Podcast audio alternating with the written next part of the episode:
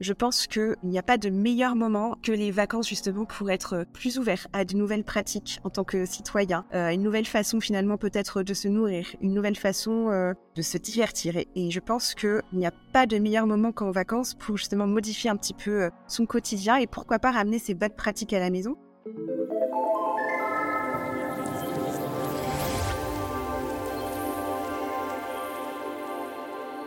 Bonjour à toutes et à tous, vous à qui nous envoyons des bonnes ondes grâce à Jeune Pousse, ce podcast Futura dédié aux initiatives positives et à impact. Aujourd'hui, préparez votre valise, je vous emmène en voyage. Si le tourisme a connu un sérieux coup d'arrêt avec la pandémie, il semble repartir sur des bons rails puisque l'INSEE parle d'une fréquentation au-dessus de son niveau d'avant-crise. Pour autant, les aspirations évoluent et l'écotourisme a notamment connu une hausse de 25% depuis 2016 selon Interface Tourism Insights. Partir oui, mais comment rendre le tourisme plus durable? C'est ce que va nous expliquer Marie-Pierre Chaubroc, cofondatrice de Wigo Greener, une plateforme de référence du tourisme éco-responsable en France. Bonjour Marie-Pierre. Bonjour.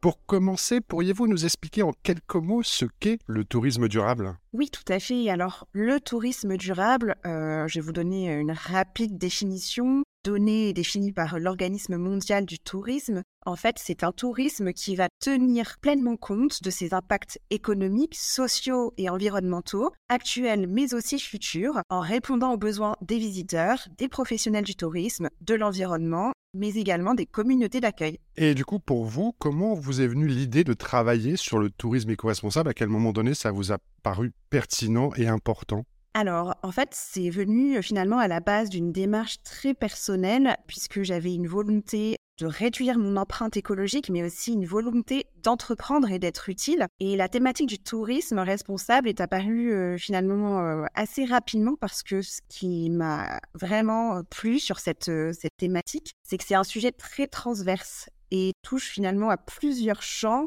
et on se rend compte qu'il y a énormément de possibilités et quand euh, à l'époque en 2018 euh, je faisais un constat assez critique, j'ai découvert qu'il y avait énormément de leviers à développer et c'est pour ça que j'ai créé WeGo Greener du coup en 2020.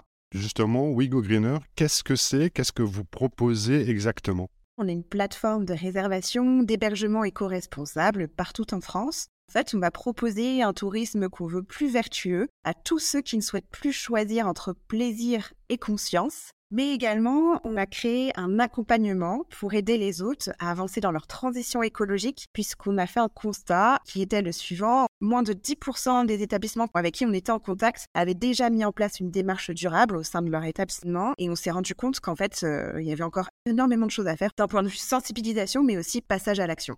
Alors comment on fait? Parce que c'est vrai que c'est 10%, c'est très peu. En même temps, j'imagine qu'il y a des impératifs économiques, des impératifs, bah, ils ont beaucoup de choses à faire. Comment on fait justement pour les accompagner dans cette démarche? Nous, on a créé du coup euh, l'année dernière une solution qui s'appelle Greenflow. Et Greenflow, ça va allier plusieurs choses. La première chose, c'est la sensibilisation et de la formation. Parce qu'avant d'agir, il faut comprendre pourquoi on doit modifier finalement sa façon de faire et euh, qu'est-ce qui a le plus d'impact finalement dans mon activité. Et donc, on allie formation à travers travers des modules qu'on veut très pragmatiques et faits euh, pour des hôteliers pour qu'ils comprennent finalement les enjeux de leur métier et qu'ils sachent comment s'améliorer. Et en fait, ça, c'est la partie formation, mais on se rendait compte que, euh, bah, ok, on dit ce qu'il faut faire, mais en fait, c'est un petit peu du yaka faucon. Et nous, pour inciter du coup le passage à l'action, on a développé un plan d'action qu'on fait en collaboration finalement avec les hôteliers et euh, on leur donne accès à une centrale d'achat qui va leur permettre de choisir des solutions éco-responsables à intégrer au sein de leur établissement. Euh, également des mises en relation avec des acteurs, euh, par exemple des architectes durables, des constructeurs, par exemple de bâtiments durables, mais également tout un tas de solutions qui sont faciles et négociées pour les hôteliers pour qu'ils puissent passer à l'action facilement.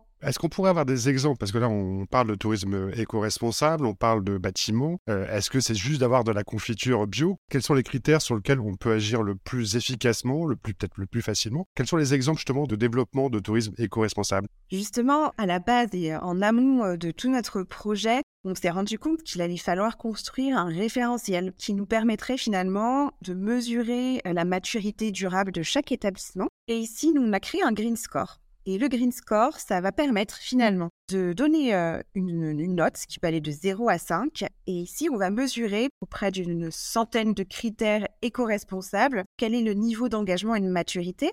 Et ces familles de critères sont les suivants. Il va y avoir tout ce qui va être autour euh, du bâtiment, la rénovation, comment est construit, comment est rénové le bâtiment, avec quel type de matériaux, est-ce qu'il est correctement isolé? Ensuite, il va y avoir tout ce qui va être autour de l'alimentation. Quel est le type d'alimentation proposée sur place? Il y en a une. Est-ce qu'elle est bio? Est-ce qu'elle est euh, locale? Est-ce qu'elle est faite maison? Il va y avoir également tout ce qui va être autour de la gestion de l'énergie, de l'eau, des déchets, puisque ce sont euh, des thématiques qui ont un gros, gros, gros impact. Et donc ici, on va, on va voir ce qui a été fait sur ces trois thématiques mais également tout ce qui va être autour de la sensibilisation faite au sein notamment des voyageurs, mais également des collaborateurs sur place. Et donc, ça donne du coup une note qui va de 0 à 5. Et l'objectif, c'est d'être très lisible et de montrer un petit peu patte verte auprès des voyageurs pour finalement euh, être très transparent et montrer concrètement ce qui est mis en place au sein de son établissement. Ça, c'est sur le lieu d'hébergement, mais même sur l'écosystème, c'est comment on incite peut-être à, avoir des pratiques, des activités, parce que quand on est en vacances, on a des activités. Est-ce que vous incitez aussi à ce que les voyageurs sur place utilisent des moyens de transport différents, font appel à des activités qui sont pas forcément génératrices de CO2 Comment ça se fait en dehors de l'hébergement Effectivement, euh, l'hébergement, c'est euh, un pan du voyage et un pan de l'impact. Mais après ça, sur place, on fait des choses. L'idée, c'est de pousser euh, les, hôteliers à promouvoir des activités douces faites sur place et effectivement d'inciter à se déplacer, par exemple, à vélo ou en transport partagé. Donc là, c'est tout un travail de, pédagogie et de sensibilisation qui peut être fait à travers des communications euh, sur place, mais également euh, sur, euh, sur les réseaux sociaux de chaque établissement. Le tourisme éco-responsable, c'est un lieu de vacances, bien entendu, mais il y a aussi le transport pour s'y rendre, qui représente une part non négligeable des émissions de CO2. Comment on y remédie? Comment on incite aussi les personnes qui vont se rendre sur ces lieux de vacances à utiliser peut-être des moyens de transport plus vertueux pour l'écologie? Effectivement, la question du transport, c'est un gros sujet puisque c'est le sujet qui va représenter la plus grosse part des émissions de CO2. Chez Wigo Greener, nous, notre objectif, c'est de, de, faire en sorte que les voyageurs partent le moins loin possible et que lorsqu'ils euh, choisissent leur transport, dans la mesure du possible, du voyageur puisse choisir euh, une mobilité, par exemple le train, euh, les transports partagés type les bus ou le covoiturage. Et par exemple, sur notre plateforme de réservation, on a mis en place un partenariat avec un acteur qui s'appelle Tic Tac Trip, qui du coup permet à chaque voyageur de trouver finalement un transport qui peut être combiné, bus plus blablacar, train plus bus, etc., pour se rendre à un lieu ou sur le lieu de leurs vacances. Donc sur chaque fiche hébergement Wigo Greener, effectivement, vous avez la possibilité de trouver la mobilité douce qui sera adaptée. Effectivement, selon l'ADEME, 11% des émissions de gaz à effet de serre en France sont générées par le tourisme, soit 118 millions de tonnes de CO2, dont 77% sont issus du transport. Est-ce à dire du coup qu'il ne faut plus partir, ne plus partir très loin? Que pensez-vous de ceux qui justement euh, boycottent maintenant l'avion pour leur voyage? Est-ce que ça veut dire que du coup on ne va plus se déplacer en Europe, dans le monde? Est-ce qu'on peut aller plus loin justement sur comment on peut être durable tout en essayant de pouvoir visiter les pays? Tout à fait, effectivement, on ne peut pas continuer à ignorer la responsabilité du transport aérien dans la question des enjeux climatiques. Mon point de vue, du coup, qui est personnel mais qui nous guide chez Wigo Greener, c'est qu'on doit sensibiliser les voyageurs, faire en sorte qu'ils soient de plus en plus conscients que c'est à chacun de faire des choix plus responsables et des efforts. On n'est pas là pour empêcher les gens de prendre l'avion, mais effectivement, quand on décide de partir loin à l'autre bout de la planète, l'idée c'est de le faire bien, de partir le plus longtemps possible et de séjourner quand on est dans des pays du coup étrangers en mode réellement local et pas comme un occidental dans des pays en voie de développement. Ça, c'est un sacré sujet qui euh, doit nous mener vers euh, plus de pédagogie. On est encore loin d'une notion de forfait et euh, de, de limites et de quotas à donner à chaque euh, citoyen. Et nous, c'est pas du tout notre rôle. Mais ce, ce que j'aime bien dans cette, euh, pourquoi pas dans cette future possibilité de quotas, c'est que les gens finalement ont appris à gérer un budget financier. Maintenant, il faut trouver des outils qui nous permettent d'apprendre aussi à gérer correctement nos émissions annuelles. On parle justement économie, toutes ces démarches ont un coût, que ce soit pour l'hébergeur parce qu'il a quand même des travaux à entreprendre pour justement être beaucoup plus vertueux. N'y a-t-il pas un risque que le tourisme durable ne soit réservé finalement qu'à ceux qui en ont les moyens? Nous, notre euh, rôle, euh, c'est aussi euh, de casser un petit peu cette image et ce préjugé qu'on a tous, puisque ça c'est un constat qu'on a fait et qui est très vrai. Un établissement engagé à zone géographique équivalente et à niveau de confort équivalent n'est pas plus cher qu'un autre établissement. Donc ça, ça fait déjà partie des choses qu'on doit promouvoir un maximum pour casser ce, ce, préjugé. Et ensuite, effectivement, quand on le remet dans un contexte plus global, il y a 54% des Français qui partent en vacances, donc la moitié de la population ne part pas en vacances. Bien évidemment, on s'adresse à cette partie qui part déjà en vacances, mais après, charge à nous aussi de montrer euh, et d'innover et de, montrer qu'il y a d'autres façons de partir au voyage de manière euh, moins coûteuse, comme par exemple euh, tendre vers le coach surfing. Ça, c'est une idée qui est intéressante et qui, pourquoi pas, nous, nous allons développer sur WeGo Greener.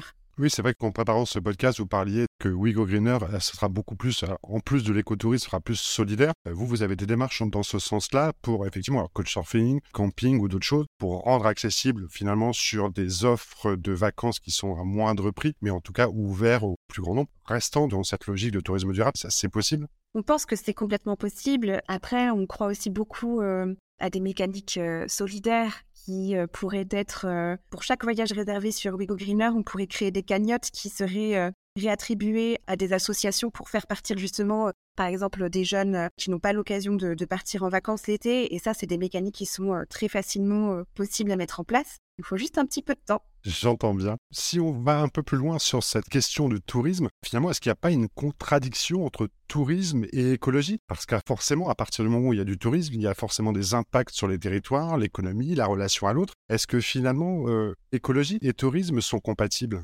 C'est une question euh, épineuse. Nous, justement, on prend le parti que le tourisme, c'est justement un sujet, je le disais un petit, un petit peu plus tôt, qui est très transverse et qui va permettre d'éveiller les consciences. Je pense qu'il n'y a pas de meilleur moment que les vacances justement pour être plus ouverts à de nouvelles pratiques en tant que citoyen, euh, une nouvelle façon finalement peut-être de se nourrir, une nouvelle façon euh, de se divertir. Et, je pense qu'il n'y a pas de meilleur moment qu'en vacances pour justement modifier un petit peu euh, son quotidien et pourquoi pas ramener ses bonnes pratiques à la maison. Donc dans ce sens-là, on pense que ça peut être très vertueux. Bien évidemment, on est très conscient que chaque activité touristique a un impact et euh, charge à nous, professionnels du tourisme, de faire en sorte que cet impact soit le moins important possible. Et ce, à travers finalement une politique durable.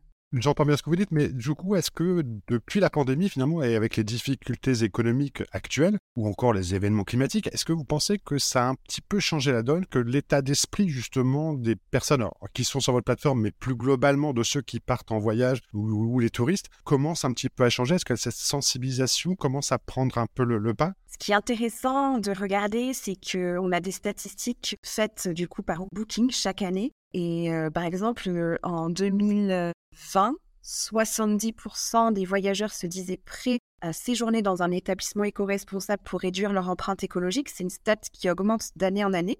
Ça, c'est super intéressant. Ça veut dire que euh, les, voyageurs sont de plus en plus conscients de leur impact. Dans la réalité, le passage à l'action, il est encore un petit peu timide. Euh, nous, effectivement, on a des communautés de voyageurs qui sont très engagés. Juste pour vous donner un exemple, les établissements les plus réservés ont un gris score qui est euh, supérieur ou égal à 3 sur 5, donc ça prouve un niveau d'engagement euh, assez important. Et on voit qu'effectivement, ce sont les hébergements les plus engagés qui ont le plus de réservations. Ça, c'est plutôt positif. Du côté des hôtes, il y a encore énormément euh, de pédagogie à faire et de sensibilisation à faire parce que euh, bah, ils sont noyés par leur quotidien, ils ne savent pas forcément par où commencer pour entreprendre une démarche durable. Ils ont besoin d'aide, mais ils l'assimilent tout de suite à énormément de coûts alors qu'en réalité, euh, mettre en place une démarche durable, c'est une opportunité de réduire ses coûts d'exploitation, c'est une opportunité euh, de réduire sa consommation en eau, en énergie, c'est une opportunité de séduire euh, une clientèle éco-sensible et qui sera très satisfaite justement de, de découvrir le sérieux et les initiatives durables mises en place concrètement.